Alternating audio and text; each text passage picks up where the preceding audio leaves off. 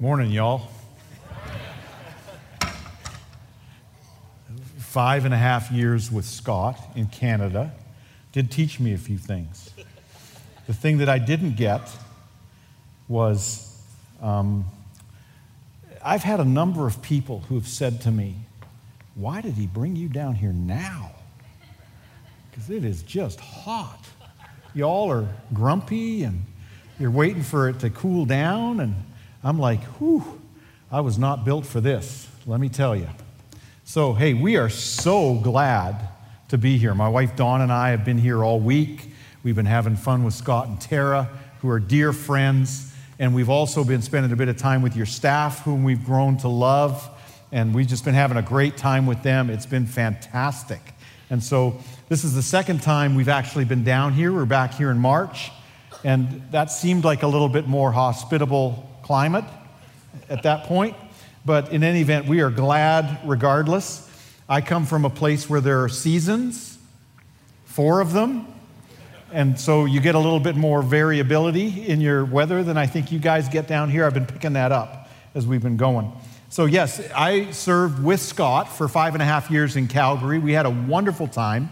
And the thing that's been cool is that since he left to come back down here, we've continued our friendship and we've been involved in ministry together, working in coaching networks, and just having a great time. And so, for Dawn and I to be down here with Scott and Tara and all of you is just a wonderful blessing for us. I also want to bring greetings to you from our church, First Alliance Church in Calgary, a sister church, a church that, like you, is absolutely committed to building lives that honor God, all for Jesus. So you're not alone in this. There are other people in other places that share your passion for this, and it's just cool for us to be able to do that together. Today, we're going to think about the church that God uses. And it's actually a big deal. This really matters. And so I want us to get into this, and I want us to kind of set the stage because if you think about it for a minute, the church in North America is increasingly finding itself out on the edges, isn't it? It's continuing to find itself a little bit more out on the fringe of things. It's got less of a voice. It seems like there's less of an impact. It would seem that here, like in my country, many churches are not having the kind of impact that we would come to expect when we look at the scriptures and we think about church history. So I looked at a bunch of stats for kind of religious commitment here in the great state of Texas and found that it falls into the same trajectory that we see almost everywhere in the Western world. It's waning some. There's a bit of decline. Less people believe in God. Less people read their Bibles and pray. Less people go to church and engage in the activities that you and I would see as consistent with a life of faith. Many churches are plateaued or declining. Now you're sitting there going, Aren't you just a ray of sunshine? Right? But I think it's important for us to understand this because as I describe the current reality, we need to be clear about something. It does not have to be and should not be the experience of the church. This is not what the church is supposed to be. What is typical is often very different than what is supposed to be normal. And we need to make sure that we don't fall into that trap. When we think about churches that God uses, we think about churches that are able to withstand those stifling forces in our culture, churches that can continue to grow not only numerically, but in influence as well. They grow in a qualitative way as they invest in people, building lives that honor God. There is life change happening on an ongoing basis as people are drawn to Christ in salvation and continue to grow in Christ in sanctification. They share in the passion to see others join them in this amazing life of faith. These are healthy churches, and healthy things grow. Now, you and I get that if you are around kids, if you have kids, if you have grandkids, you get the reality that that's true. I have three children, they're all married. I have nine grandchildren, and I have never one time had to sit down and have this conversation with them. Kira, that's the three year old granddaughter, you need to start growing. No, come on. You need to be taller. You need to start moving more. I never say that to her. Woo. But you never have to have those conversations. Why? Because growth comes naturally to anything that's healthy. Healthy things grow. And the reality is that that's absolutely true for the church as well. So I want us to think about the church for a moment before we go to our text. Now, the church is described in the scriptures using different images or pictures.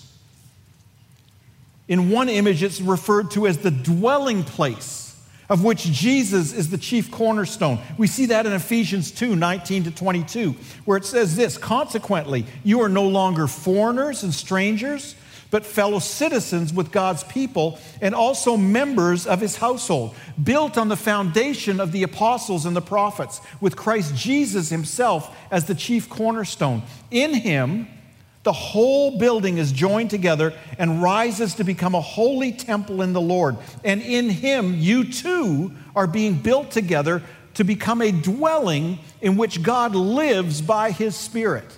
You too, each one of you gathered together, becoming a dwelling in which God lives by His Spirit. Another beautiful image that God uses to describe the church is He refers to us as His bride. What a beautiful picture of love and affection, of intimacy. It's repeated throughout the New Testament. In Ephesians 5, Paul paints a picture of this beautiful bride. And in the Revelation, John speaks multiple times about the bride being gathered to the, Lord, her bridegroom. Tremendous imagery. One that I really love that pops up in the New Testament is that we're the body of Christ. This one makes so much sense to me. This idea of this fully functioning, healthy, contributing organism. God placed all things under his feet and appointed him to be head over everything for the church, which is his body, the fullness of him who fills everything in every way.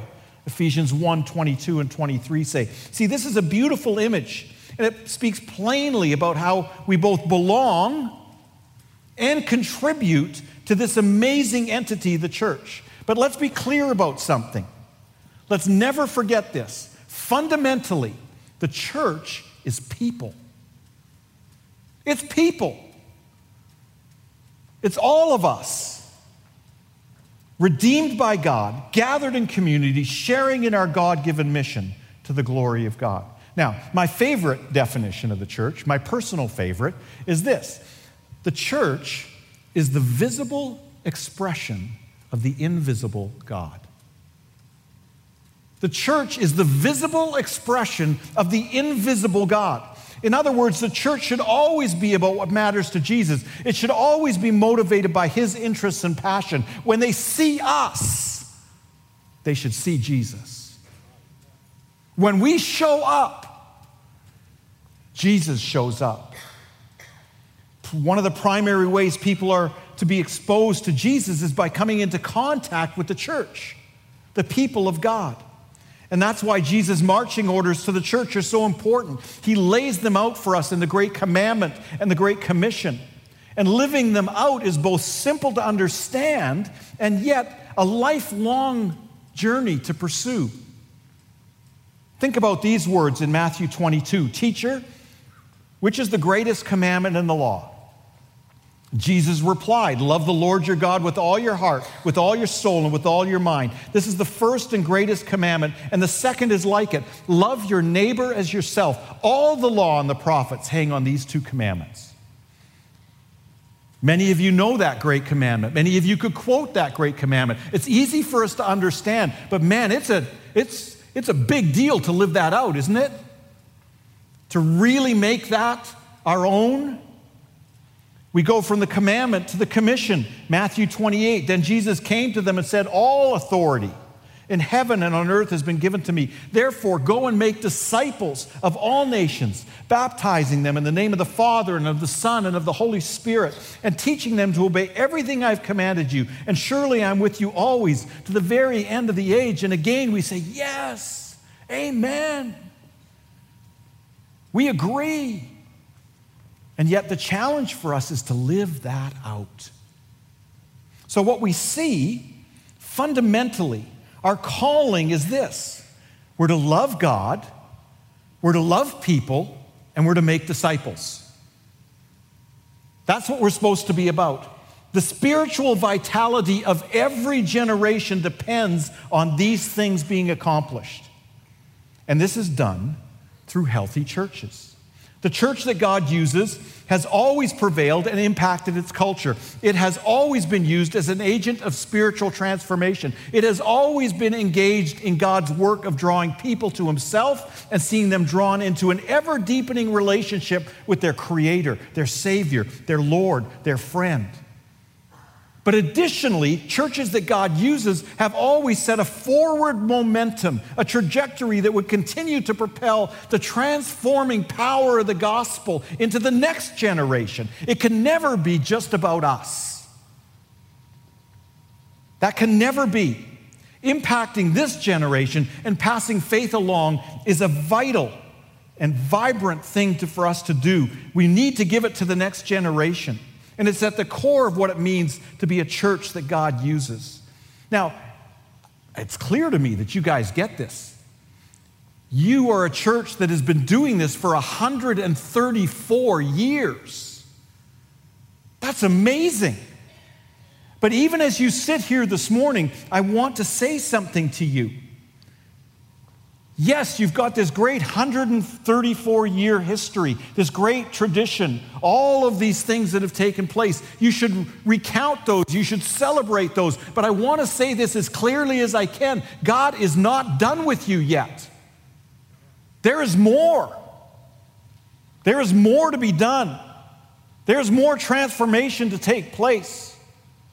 There are more lives to be touched. There's so much more in front of you. So let's think for a few moments about what a church God uses. What does it look like? What are the descriptors that would set it apart and allow it to thrive regardless of the forces of its host culture? I believe that this kind of church has always had some fundamental and non negotiable characteristics, and it has always been healthy from a biblical point of view. So, as we approach our text today, I think it's important to review what's already been talked about, what's already been covered, to ensure that we get the context. See, prior to this beautiful description of the church that we're going to look at in verses 42 to 47 of Acts 2, we've seen some other things happen. They were given the mandate to engage in what we've just described in Acts 1 8. The early church was told to, to gather and to wait for the gift of the Holy Spirit. And so they did, waiting in obedience, in prayer, in worship. They lifted up and exalted Christ. They preached the gospel. It's no wonder to me that Paul, so early in his epistle to the Romans, said this I'm not ashamed of the gospel because the power of God that brings salvation to everyone who believes, first to the Jew and then to the Gentile. These people were not ashamed of the gospel. And then they were filled with the Holy Spirit. In Acts 2 4, it says, All of them were filled with the Holy Spirit and began to speak in other tongues as the Spirit enabled them. And then later, as Peter's preaching, he says in verses 38 and 39, Repent and be baptized, every one of you, in the name of Jesus Christ for the forgiveness of your sins, and you will receive the gift of the Holy Spirit. The promise is for you and your children and for all who are far off for all whom the Lord our God will call. Friends, who is that? It's you. It's me. That gift given to us, the same as it was given to them. So there's no way for us to write off their experience as being unique and different than ours because we experience the same indwelling of the Holy Spirit. We're the same church. Then we come to the text. Listen as I read it verses 42 to 47 of Acts 2. They devoted themselves to the apostles' teaching and to fellowship, to the breaking of bread and to prayer. Everyone was filled with awe at the many wonders and signs performed by the apostles. All the believers were together and had everything in common. They sold property and possessions to give to anyone who had need. Every day they continued to meet together in the temple courts. They broke bread in their homes and ate together with glad and sincere hearts, praising God and enjoying the favor of all the people. And the Lord added to their number daily those who were being saved. What a picture! Isn't that crazy? I read that passage regularly to keep my eye and my heart fixated on what the church is supposed to look like. So we're going to take a minute and look at that today. First, they devoted themselves to the apostles' teaching.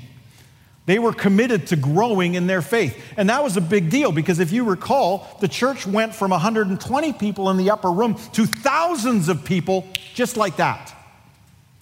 And these people had way more questions than answers.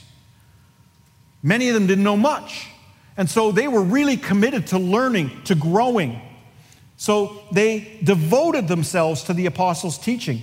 And what we see in the historical records of the church is that's not something just for people who are new in their faith. That's something that should actually deepen our faith continually as we move through our journey of walking with Jesus. In the original language, this line is actually stronger than what it appears in the English because it has the sense of being continually devoted to the apostles' teaching. This wasn't something that they just did every now and then. It wasn't something that they did when it was convenient. This was something that they were pursuing passionately all the time. And the goal of the, this devotion to biblical teaching has to be more than just gathering information. It can't be just about us being able to have a good, intelligent conversation out after the service sharing information about what we know about the Bible. No, friends, this pursuit must lead to life change. The goal is actually that we would become more like Jesus. I love what it says in 2 Corinthians 3:18, and we all who with unveiled faces contemplate the Lord's glory are being transformed into his image with ever increasing glory, which comes from the Lord who is the Spirit. You'll hear Pastor Scott say sometimes everything we do is about Jesus and how we can become more like him. I suspect you're going to hear that a lot. That could not be more biblical. Everything should be about Jesus and becoming more like him. It's the pursuit of the follower of Jesus. But it wasn't just this. They devoted themselves to fellowship, to the breaking of bread, and to prayer. Fellowship's an interesting word. In the original, it was koinonia, this idea of a shared life. There was this radical sense of community, of belonging, and it expressed itself in so many ways. Sometime you should take the moment, it'll take you a few minutes, take your electronic Bible out and search for one another. And dozens and dozens of times in the New Testament, you'll see phrases about how believers are supposed to engage with each other, love one another, encourage one another, build each other up. It just goes on and on and on. This is a radical form of fellowship. It goes way more than just having a handshake on a Sunday morning. Expresses itself. These are the ways that fellowship was lived out this expanded view of koinonia. But there was also this idea of the breaking of bread. And here I believe it's referring to communion. The time when they gathered to remember and celebrate all that Jesus had accomplished for us through his death and burial and resurrection. It's interesting to me that they were not separated that far from when the cross had actually happened. They were fairly close in proximity to when the crucifixion had uh, already occurred, and already they are committed to remembering it, to focusing in on everything that Jesus had done for them. Something that we continue to this day. And then there's this notion of prayer. Friends, if there's going to be a church that God uses, I will guarantee you it will be a praying church. It will be a praying church. It's fundamental, it's at the core.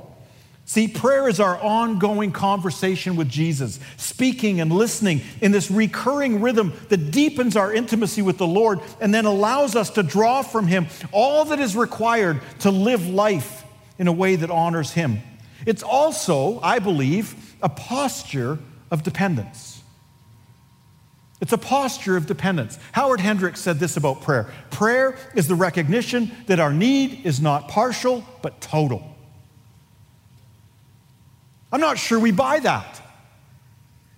Now, it's interesting, we do sometimes when you get into a situation where everything's taking a hard left turn, things are getting mucky, you don't get it, things are out of sorts, what do you do?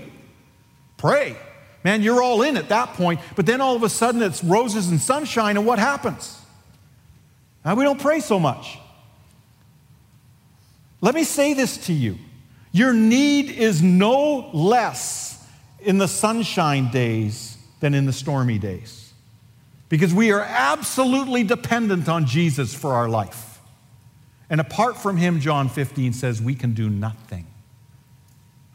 Prayer, fundamental.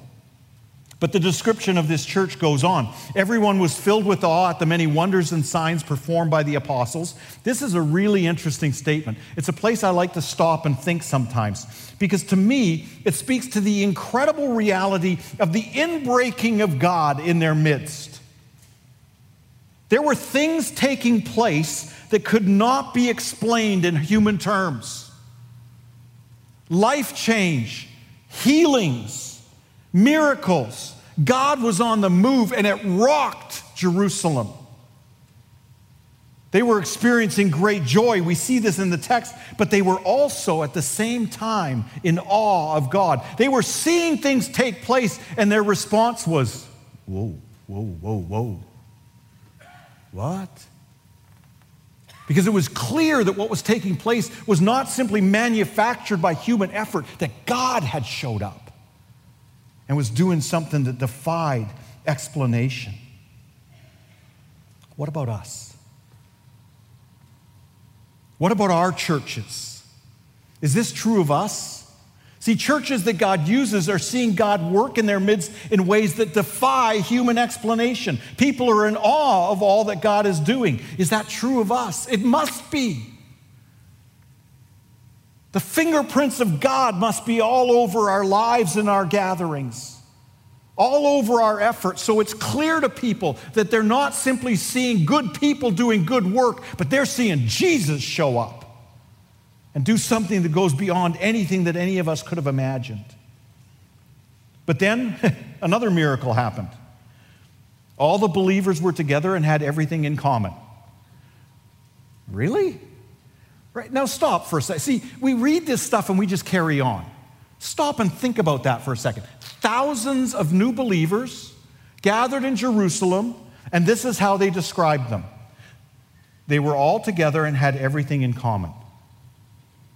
Think about the last time you planned a family vacation.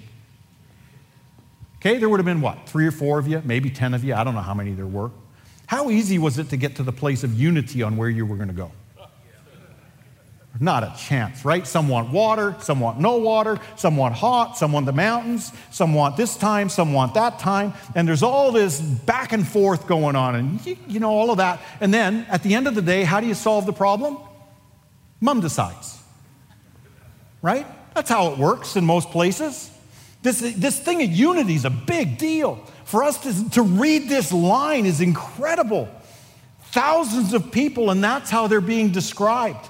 I think of Psalm 133 where it says this how good and pleasant it is when God's people live together in unity. It is like precious oil poured on the head, running down on the beard, running down on Aaron's beard, down on the collar of his robe. It is as if the dew of Hermon were falling on Mount Zion. Now listen to this line for there, there, the Lord bestows his blessing, even life forevermore. You know, we get preoccupied by this notion of how can we know God's blessing. It says it right here. Live in unity with each other. Work hard at it.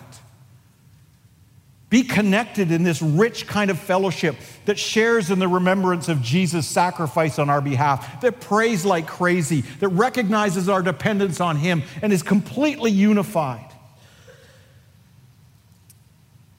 And then, like it, this just keeps ratcheting up. And then they sold property and possessions to give to anyone who had need. What? They sold property and possessions to give to anyone who had need. That's crazy, right? Here they are in the city of Jerusalem. Thousands of people have come to Christ, many of whom were not actually from Jerusalem. They had come there thinking that they were just coming for the festival. And now all of a sudden they've come to know Jesus and they're staying. Well, they don't have the means for that. So everybody gets together and says, okay, if you've got a need, I'm going to help meet it. And if I need to sell something I've got to get the money to provide my resources to help you, I'm going to do it. Friends, that's the Spirit of God at work serving each other in such a profound way that they're prepared to part with some of their possessions in order to meet a need. That's powerful. 1 John 3 asks a question about this that I think is really important for us. If anyone has material possessions and sees a brother or sister in need, but has no pity on them, how can the love of God be in that person? That's a pretty pointed question, isn't it? Dear children, let us not love with words or speech, but with actions and the truth. Now, some people take this passage out of context and they, they don't, you oh, know, everybody had to sell everything and throw it in a big pot. That's not what it's saying. Later on in the text, it says they were still meeting in their homes. So people still had stuff. But when they saw a need, they were going to do whatever it took to meet that need, even if it meant getting rid of something of theirs in order to have resources available to help that other person. And then comes this great summary in the text. Good. Every day they continued to meet together in the temple courts. They broke bread in their homes and ate together with glad and sincere hearts, praising God and enjoying the favor of all the people. This is amazing, right? Their shared life of faith. It had this kind of formal sense to it. They were gathering in the temple, it had this informal sense. They were meeting together in homes. It's just crazy everything that God's doing. It's this wonderful sense of the church and actually, everyone loves the description so far. Everybody goes, Yeah, let's have more of that.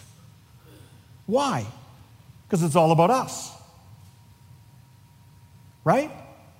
It describes this cozy, sweet experience. It makes us feel good. But it's interesting.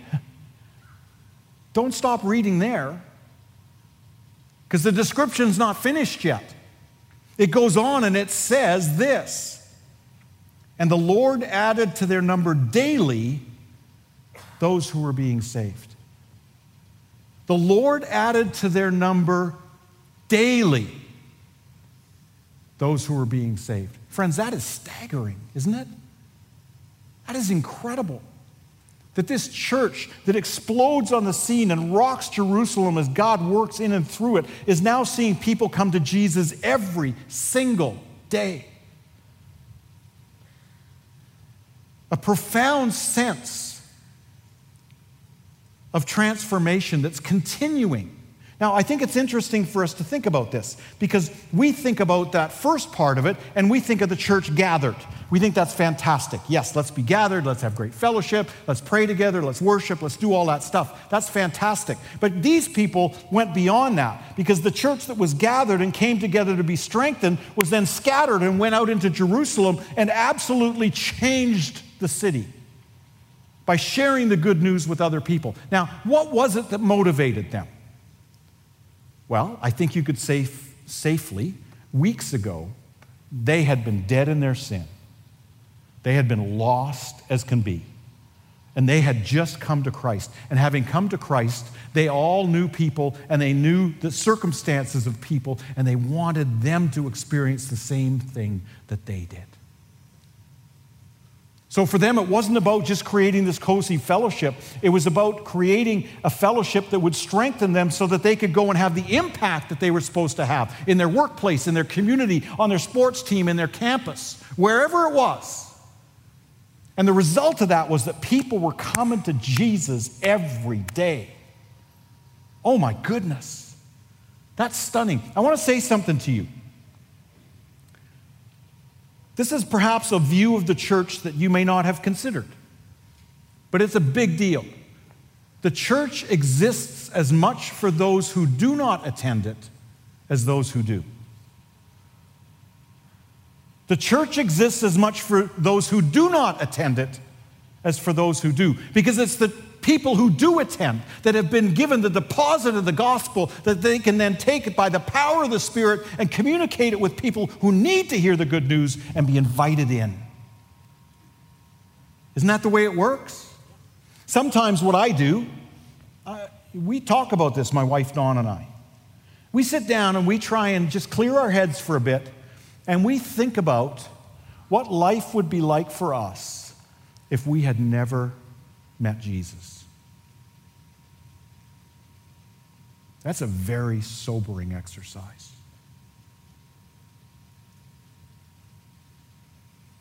What would my life be like? What would your life be like if you had never met Jesus?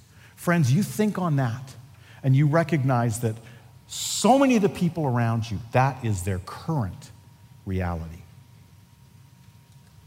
And God has given us the good news that can transform all of that the life of the church, their devotion to biblical teaching and growth, their love for each other, their worship, expressing itself in praise, the sacraments and prayer, the visible manifestations of God's presence and power in their lives and midst, their determination to share the good news that has revolutionized their lives, led people to led to people coming to Jesus every day. Friends, that may not be typical, but that's normal for a church that God is using. There is life change happening all the time. Arnold Downey, who was the district superintendent in our district of the Christian and Missionary Alliance, about 115 churches, he said to me one time something that just it caught me. It was just like, what? He said this. He said, There are people in every community today that if they received a clear, compelling invitation to accept Christ as their Savior and Lord, they'd say yes. And he said that, and I went, whoa, whoa, whoa, what? But then I thought about it. And I went, he is absolutely right. And in the years that have passed since he said that, I've seen that over and over and over and over again. No, so let's personalize that. Could it be, could it be that there are people in Wimberley today, people on your campus today, people in your workplace today, that if they received a clear, compelling invitation to accept Christ as their Savior and Lord, they'd say yes? I believe that's true. I believe that's true. This is what a church that God uses looks like. And much of what is described here fits nicely, like really nicely, with the things that you focus on and are living out here at First Baptist Wimberley. Because you focus in on these life commitments. And if you're paying attention to the text, you see these life commitments embedded in this text everywhere. This idea of honor or worship, it's there. Every day they continued to meet together in the temple courts, praising God with glad and sincere hearts, breaking the bread of communion, praying together. This idea of connect, having fellowship. All the believers were together, had everything in common. They broke bread in their homes, ate together with glad and sincere hearts. This idea of growing, continually devoting themselves to the apostles' teaching, service giving to anyone who had need, so radical that they would sell their things in order to make sure that needs were met. That's service in a way that we don't often see it. And this idea of sharing, enjoying the favor of all the people, and the Lord added to their number daily those who are being saved. See, this idea of honor, connect, grow, serve, and share, they are the hallmarks of what it means to be in a church and be a church that God uses. It's the transformation of individuals that's followed by the transformation of a gathered community. Both are miraculous, but this led to the transformation of a city and ultimately the world. And you and I are the beneficiaries of this as we sit here today, reflecting on what it means to be a church that God uses. What happens, friends, if that church in Jerusalem had just maintained a gathered sense rather than a scattered sense? They just said, it's us four and no more. This is just for us. We're cozy, we're happy, that's it. What happens? Every single one of us is lost. That's what happens. Every single one of us is lost. Because the reality is that we are intended to be that church, just like they were. And as the Jerusalem church saw that they were not just to be gathered, but scattered, the next church did, and the next church did, and the next church did, and the next church did. And one of those churches reached you. And one of those churches reached me. And now, now, it's our turn. It's our turn to be that church ensuring that the same results happen in our generation and beyond. Transformation now and the propelling of the gospel into the next generation, depositing a legacy of faith and spiritual health in the generations that will follow us. And the reality is that every one of these things is active. Every single one of these things is active. It's not about agreeing with something, giving intellectual assent to something. It's certainly not just saying amen to something. This was about them living these things out. They weren't talking about connection, they were connected. And the same was true for each of these life commitments, and it must be true for us. We can't just say amen to these things and walk away. We need to actually be building our lives to honor God. We need to be honoring Him with our worship, connected, growing, serving, sharing. And we must have a vibrant spiritual dynamic in our walk and our witness that cannot be explained away in human terms. We must be trusting the Holy Spirit to work in us so that we will bear much fruit. We, will, we must be exercising the gifts that He pours into our lives. We must be living with the spiritual power that He manifests in and through us. We must be committed to staying in step with the Spirit so that as individuals and as a community of faith, He can use us any way He wants.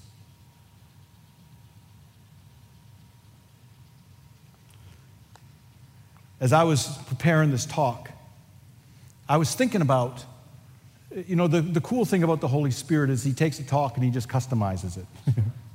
Everybody gets what they need. That's not me, that's Jesus.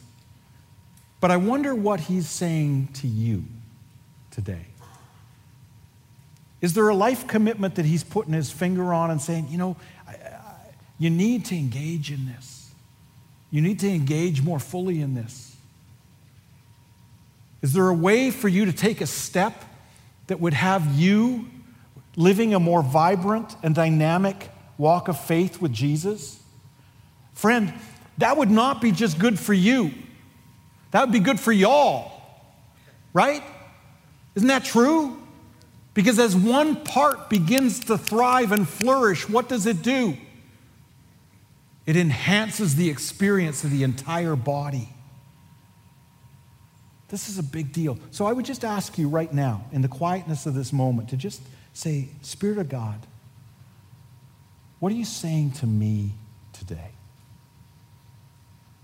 What is it that you want to do in my life that would enable me to live a life that honors you more fully and that would help us become, in a more intense and more effective way, that church that God uses. Maybe for you, it's that idea of just living in step with the Spirit.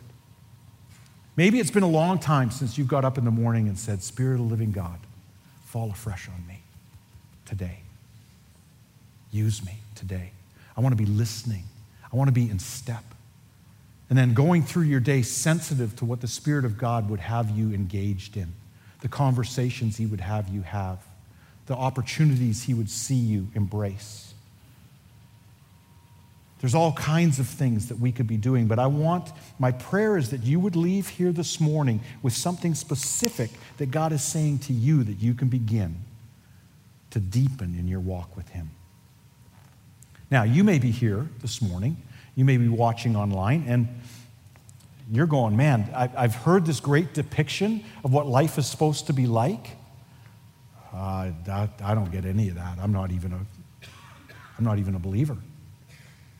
I've never accepted Jesus. Well, friend, that's where it all starts for all of us. Every single one of us was at that point, at one point in our lives. And today, all of that can change for you. Because all you have to do as an individual is to recognize that God wants to give you life in place of the deadness that you are currently living in. And just say to Him, just say to Him, Jesus, I've been going my own way, I've been doing my own thing. The Bible calls that sin. Oh, forgive me for that. Cleanse me. I want to turn from going my own way and I want to follow you. So I invite you into my, into my life as Savior. I surrender my heart to you as Lord. Oh, Jesus, thank you that even now I'm experiencing that transformation that we've been talking about all morning. I want us to bow our heads. And if that's you, I'm going to lead you in a prayer so that you can accept Jesus right now. And then the worship team is going to lead us as we continue to reflect on this, and then we'll conclude our service. Jesus, I have been living my life on my own terms. I've been going my own way, I've been doing my own thing, and it is not working. Forgive me. Cleanse me. I want to turn from following my own way, and I want to follow you. I invite you into my life as Savior. I surrender my life to you as Lord. Thank you, Jesus, that all things in this moment are made new. And I become part of that beautiful body, that fellowship, that church. Oh, Father, go with me now. I pray in Jesus' name. Amen.